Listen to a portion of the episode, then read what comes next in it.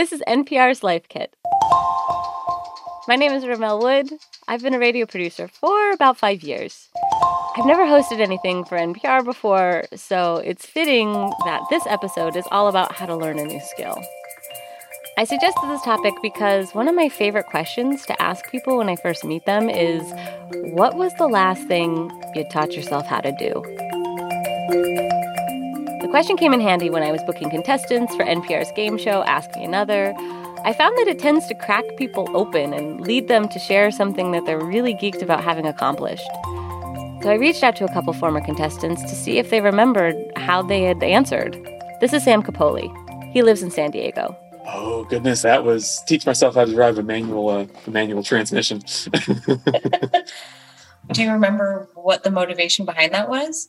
Yeah, well, my mom had tried to teach me years ago, and I, I was I was like a high school kid. It was my first year of college. It was a while back, but I was just not amenable to it, got too frustrated and, and dropped it without giving a second thought. Then they sold the old car that uh, had the transmission, and I felt, I don't know, sad or guilty, like I had missed out on the part of like the family for doing that. I also called up Amy Paul. She's a stay-at-home mom in Houston. A few years ago, she told me she was trying to learn how to do a pull-up. And the reason really surprised me. It was escape rooms. She and her family were getting really into them, and while she was great at the puzzly, trivia-themed ones, she struggled with the other kinds of escape rooms. I get to the physical ones, and I can do maybe the first room, or if my husband and my brother-in-law and one of my sons is on the team, they can go do the hard stuff. And so there are several things that require arm strength. And it was like rock climbing kind of things or holding yourself up. Yeah. And I can't do any of that. So I was like, I'm going to get stronger arms so that I can be a better teammate for this questing. and and so that was my motivation. A pull-up could lead to ultimate escape room domination. Got it. Any other takeaways? But I'm also kind of surprised how many people can do it. I'm like, why can, why can people so naturally do it? I haven't had the chance to ask this question as much anymore since Ask Me Another ended recently, and, well, I'm not really meeting as many new people as I used to. So a couple of nights ago, I decided to ask my daughter when she was taking her bath. I can turn on the lights. In what rooms? In, in some rooms. Whoa, so did you teach yourself how to do that? Did you just walk up to a light switch one day and say, I think I know how to turn that on, and then you did it? No, when I when I baby, I couldn't do it, but when I was a three-year-old, um, I could do it. Oh, three-year-olds can turn on the lights? Yeah. So how did you learn how to do it? Did you do it because you saw other people do it and you thought you wanted to try it, or how did you decide one day to turn on the light? Well, um, somebody reached the, the light um, from me, um, nice, and I recently learned it from that, and and um, I learned that I I don't know what I was going to say, but um, I have a new tattoo. Those are very cool. For the record, it's a temporary tattoo. All of these conversations got me thinking about learning at every stage of our lives. In this episode of Life Kit, we're going to explore how to learn a new skill and get some tips about how to keep at it.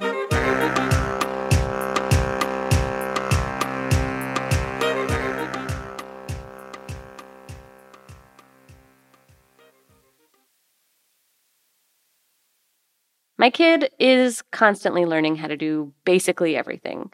But she doesn't seem fazed by it. She's like, yeah, no duh. Of course I couldn't turn on a light when I was a baby, but now I can. So I talked to Rachel Wu. She's an associate professor of psychology at the University of California, Riverside. And she studies how we learn over the course of our lives. She explained to me why my three-year-old has the upper hand when it comes to learning. The theory that I have is that it's easier to learn as a baby, because you, you're not bogged down as much um, with a lot of things that adults are uh, bogged down with. Totally. That makes a lot of sense. Learning takes a backseat when you get older because we have more responsibilities.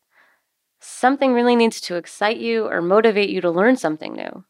Sam's motivation to learn how to drive a stick was because he feels like he missed out on something that his mom tried to show him. Amy wanted to learn how to do a pull-up so she could be a better escape room teammate. For me, I'm trying to learn how to be a better producer by learning what goes into hosting a show. So before you set out to learn how to do something, maybe have a goal in mind. What is your end game for the skill you're trying to master? Which leads us to takeaway one. Once you've pinpointed the skill you'd like to learn and set a specific goal, set yourself up for success.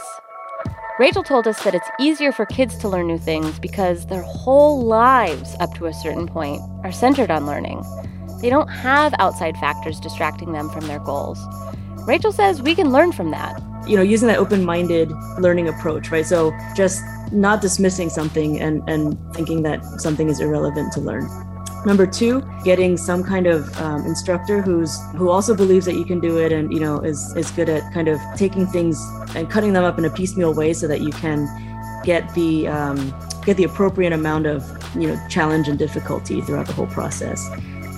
What Mercy didn't mention during her bath were the many times over the course of her life that me or her dad would lift her up to reach the light switches, or how we would wrap our hands around her hands to show her how to push the lever up and down. She didn't resist these lessons. She was genuinely curious. So if you're older than, say, three years old, find someone in your life that can cheer you on. Maybe text them a voice memo of your progress playing the piano so they can give you notes or just say, hey, great job.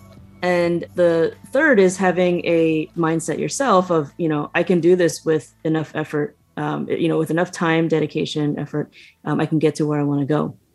So let's say you fancy yourself a person with an open mind. Got it. That you have access to people who are invested in your success. Yep. That the thing you're trying to learn is relevant to you and your life. Why is it so hard to stick with something after you set out to master it? I have struggled with this my whole life. I'm really good at identifying things that I'd like to learn, but then I bail the moment I hit a wall or lose interest. Rachel also feels this. Definitely experienced that, and um, especially most recently with piano, but also with German too. I'm like, why am I not much more fluent than I currently yeah. am? And so what I do in those cases is I remind myself um, of how slowly uh, kids are allowed to progress, right? So if you're learning a language, you know, we don't expect a kid to have their first word until, I don't know, nine months, like maybe twelve months. Uh, let's say eighteen months, you get fifty words. I could totally learn fifty words in eighteen months, right? um, I could learn one hundred words in eighteen months. So, you know, reminding yourself that kids take a long time to learn stuff. And it's not just that it's easier for them. It's because they have kind of nothing else to do except learn the stuff. So in addition to figuring out what it is you want to learn and setting a specific goal, it might be helpful to think about setting up realistic timetables to hit that goal. Cut yourself some slack and give yourself the same amount of time to learn something as you'd give a child to learn it too. Let's head into takeaway number two. Settle in and start to tinker with the challenge at hand. You can approach learning a new skill a bunch of different ways. Like our learning expert, Rachel. She challenges herself to learn something new every few years. And she's racked up a lot of skills. She's an accomplished violinist, singer, piano player, painter, sculptor. And as she just mentioned, she's learning how to speak German. Her husband is German, and she thought it'd be fun to learn his language. That's amore, or however you'd say it in German. Das ist Liebe. She was taking a few German classes on the campus where she works, and even though she was dedicating about five hours a week to learning the language, she found herself hitting a wall, so she turned to a familiar voice. I would watch sitcoms um, that were English, but then dubbed in German. Specifically the, the Nanny, because I have oh, that wow. in. So because I, I know every episode, I'm a big Fran Drescher fan. And um and I know like what I know actually every line. And so for me to know the line and then have hear it in German, then you know that that actually provides a lot of um meaning. So what Rachel does, she pulls up the episodes and then slows down the speed to fifty percent. She also uses this trick with Pixar films and with German audiobooks for kids. The point here is that Rachel didn't just take a German class and quietly toil with it for hours every week. She split up her paths to learning in a bunch of different ways. Rachel's approach and my own experience with Mercy and the light switch reminds me of how Sam finally learned how to drive a stick. A coworker of his was selling a car with a manual transmission. He made an offer and started watching YouTube videos on how to do it. When the day came to pick up the car, he asked his mom to tag along. I was a little nervous on my back. She was like, you know, guys, you know, everything will go all right. You test driven the car. And I was like, sure, but could you drive it back for me? So I, I revealed to her that I knew it by telling her that I didn't actually know how to do it all that well. And I still wanted that little bit of help from her in the end. Sam didn't know how to drive a stick when he bought his new car, but he eventually learned by tinkering. He paired those YouTube videos and brought along his original instructor, his mom, to help him through it.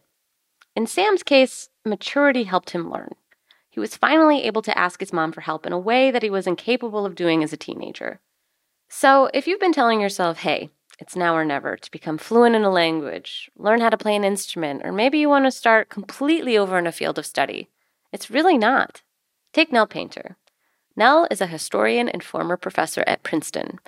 She wrote a book called Old in Art School, a memoir of starting over. It's about what it's like to go back and earn a bachelor's degree and an M F A in painting when she was in her sixties.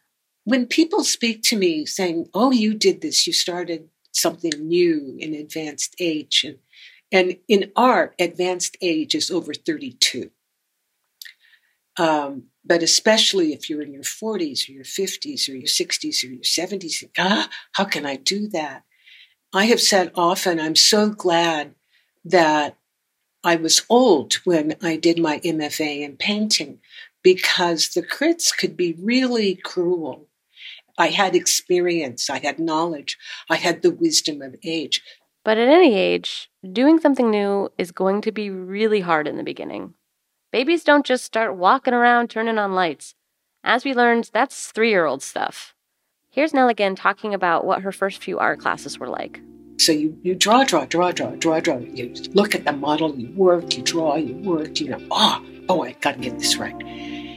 And then the teacher comes and says, rub it out and draw it again ten inches to the right. So once again, you draw, you draw, get this all right. Uh, work, work, work, work. It's hot as hell. You're sweating like crazy. You draw, you work, work, work, work, work. And then the teacher comes in and says, rub it out and draw it ten percent smaller. And the lesson is, you can rub out your work. It doesn't all have to be a master. It doesn't all have to be right. And it doesn't all have to be saved. You can, you can rub that sucker out, yeah. Nell's instructor was trying to illustrate that you can't get too attached to any one thing. You have to keep shifting your perspective and attack your art from different sides. And if all else fails, you can always just start over. Here she is again with some really solid advice. One thing is, don't ask too much of yourself at the beginning. Know that yeah. when you start something, you're not going to be very good at it, but keep mm-hmm. at it. Keep at it. Don't be af- afraid to mess up.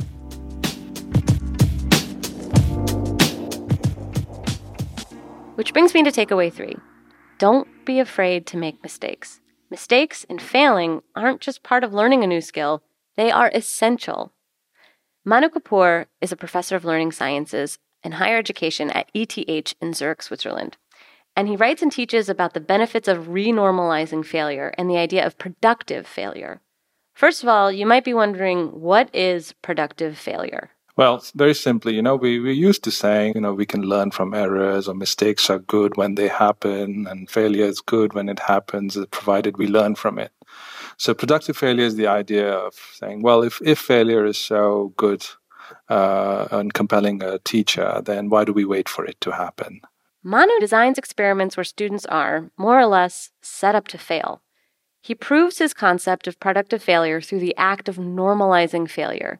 I will, you know, design certain problem-solving activities for you where you would get the feeling that you can do something with it. You can generate some ideas, um, and I will, and those ideas will not be correct because the problem is designed in a way that you would not get to the correct answer. At first, I thought it sounded kind of mean. But then he went on to explain to me that after the students realize their solutions are wrong, they often generate new and better solutions to the problems that were first laid out to them. It teaches them that there are often more than one way to fix something, and by extension, learn how to do something. Which reminds me of Amy, who, when I was interviewing her to be on Ask Me Another a few years ago, she had just started researching proper pull-up techniques. When I spoke to her recently, I asked her for an update on her progress. I've done nothing since then. I can no longer physically, I can, I can't physically do a pull-up if I wanted to.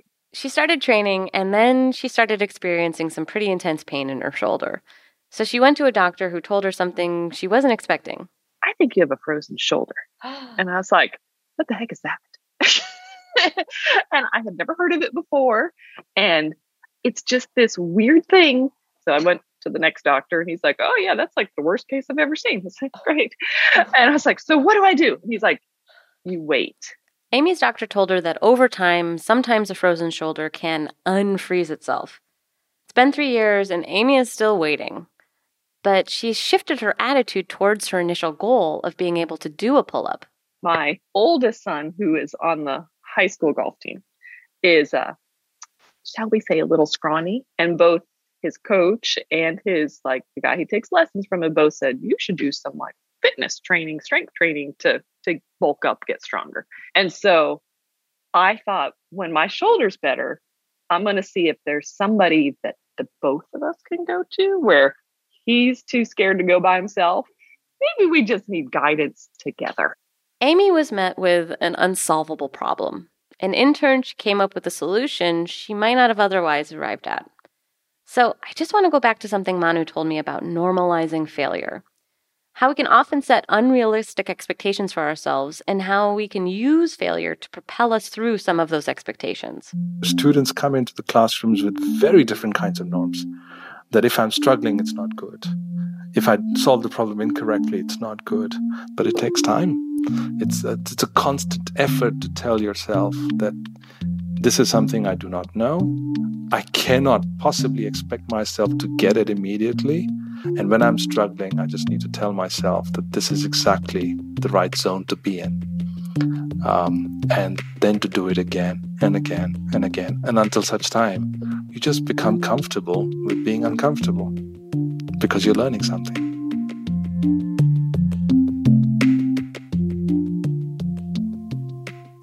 Now is the part of the show where I'm going to get really serious with you. We've heard a lot from Manu about his work and how he studies productive failure, but we've heard very little about how this work is applicable to his real life. He's developed a new productive failure experiment for a class of one, himself. He's trying to master the art of... Scrambled eggs, yes. Yes, eggs. And is refusing to make it easy for himself. And, you know, I could have followed a recipe. I mean, oh, one doesn't even need a recipe, right? They just put some eggs, smash them together, and throw it on the pan. Sure, but Manu is not a man about to mess with suboptimal eggs. So what are his egg hopes and dreams? You know, to have not the full scrambled eggs, but the partial soft scrambled eggs where there are chunks inside, but it was also scrambled. Ah, yes. The soft scramble. Here are some of the ways Manu is tinkering with the process. Maybe you uh, cook eggs at a higher temperature, or you know, you use more milk, or like just like it's called deliberate practice with variation. He's tinkering, but he's still making mistakes. I would always overcook them. I could never stop in time. You know, it's a simple thing. You just you, you know, you wait and you wait and you say, no, it's not enough. Oh, it's too much. He's still pushing. Still chasing the perfect soft scramble. I would say I'm in forever beta mode. He's going to keep trying new techniques, and one day he might even crack it. He might finally figure out the perfect heat to no heat stir ratio that will lead him to the soft scramble of his heart's content, But then it might also lead him to the freewheeling world of omelets, or God help him, hollandaise. He's constantly trying, forever in beta mode. So whether you're trying to host a podcast for the first time, drive stick, do a pull-up, turn on the lights, learn German, become a painter, or learn how to scramble eggs, I think the most important thing is just to try it. It'll open you up to a world that maybe wasn't there for you before. And one day, you might find yourself in the position to teach someone else what you've learned. Like Sam. His drive to learn a manual transmission has built him up a little bit of a reputation among his friends and family. What I've offered to all of my friends, I think it's become kind of like a, a joke at this point. Oh yeah, don't worry, Sam, Sam will offer that, but you don't feel like you need to you need to take it up. Uh, it's just that's what I want. I want to give someone that same experience that my uh, my mom tried to give me.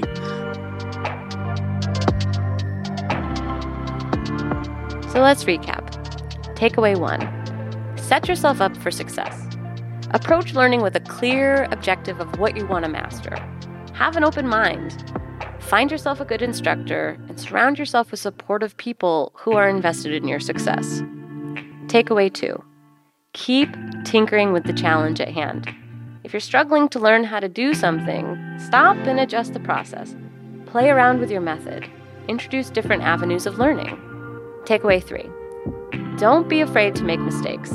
They are an important part of the process. They are inevitable. So get comfortable with being uncomfortable. For more Life Kit, check out other episodes. We've got one on how to start a new hobby, another on how to be more open-minded, and lots more on everything from parenting to finance. You can find those at npr.org slash lifekit. And if you love Life Kit and want more, subscribe to their newsletter at npr.org slash lifekit newsletter. And as always, here's a completely random tip. Hi, my name is Gina Elliott, and my life hack is when you pour yourself a beer into a glass and it's too foamy, if you take your finger and wipe the sides of your nostrils with it, and then dip it in the beer and stir it around, the bubbles go down, like, immediately. And you can drink the beer. Cheers. Leave us a voicemail at two zero two, two one six, nine eight two three or email us a voice memo at lifekit at npr.org. This episode was produced by Andy Tagle. Megan Kane is the managing producer. Beth Donovan is the senior editor. Our production team also includes Claire Marie Schneider, Janet Wu-Jung Lee, and Audrey Nguyen. Our digital editors are Beck Harlan and Wynn Davis. I'm Ramel Wood. Thanks for listening.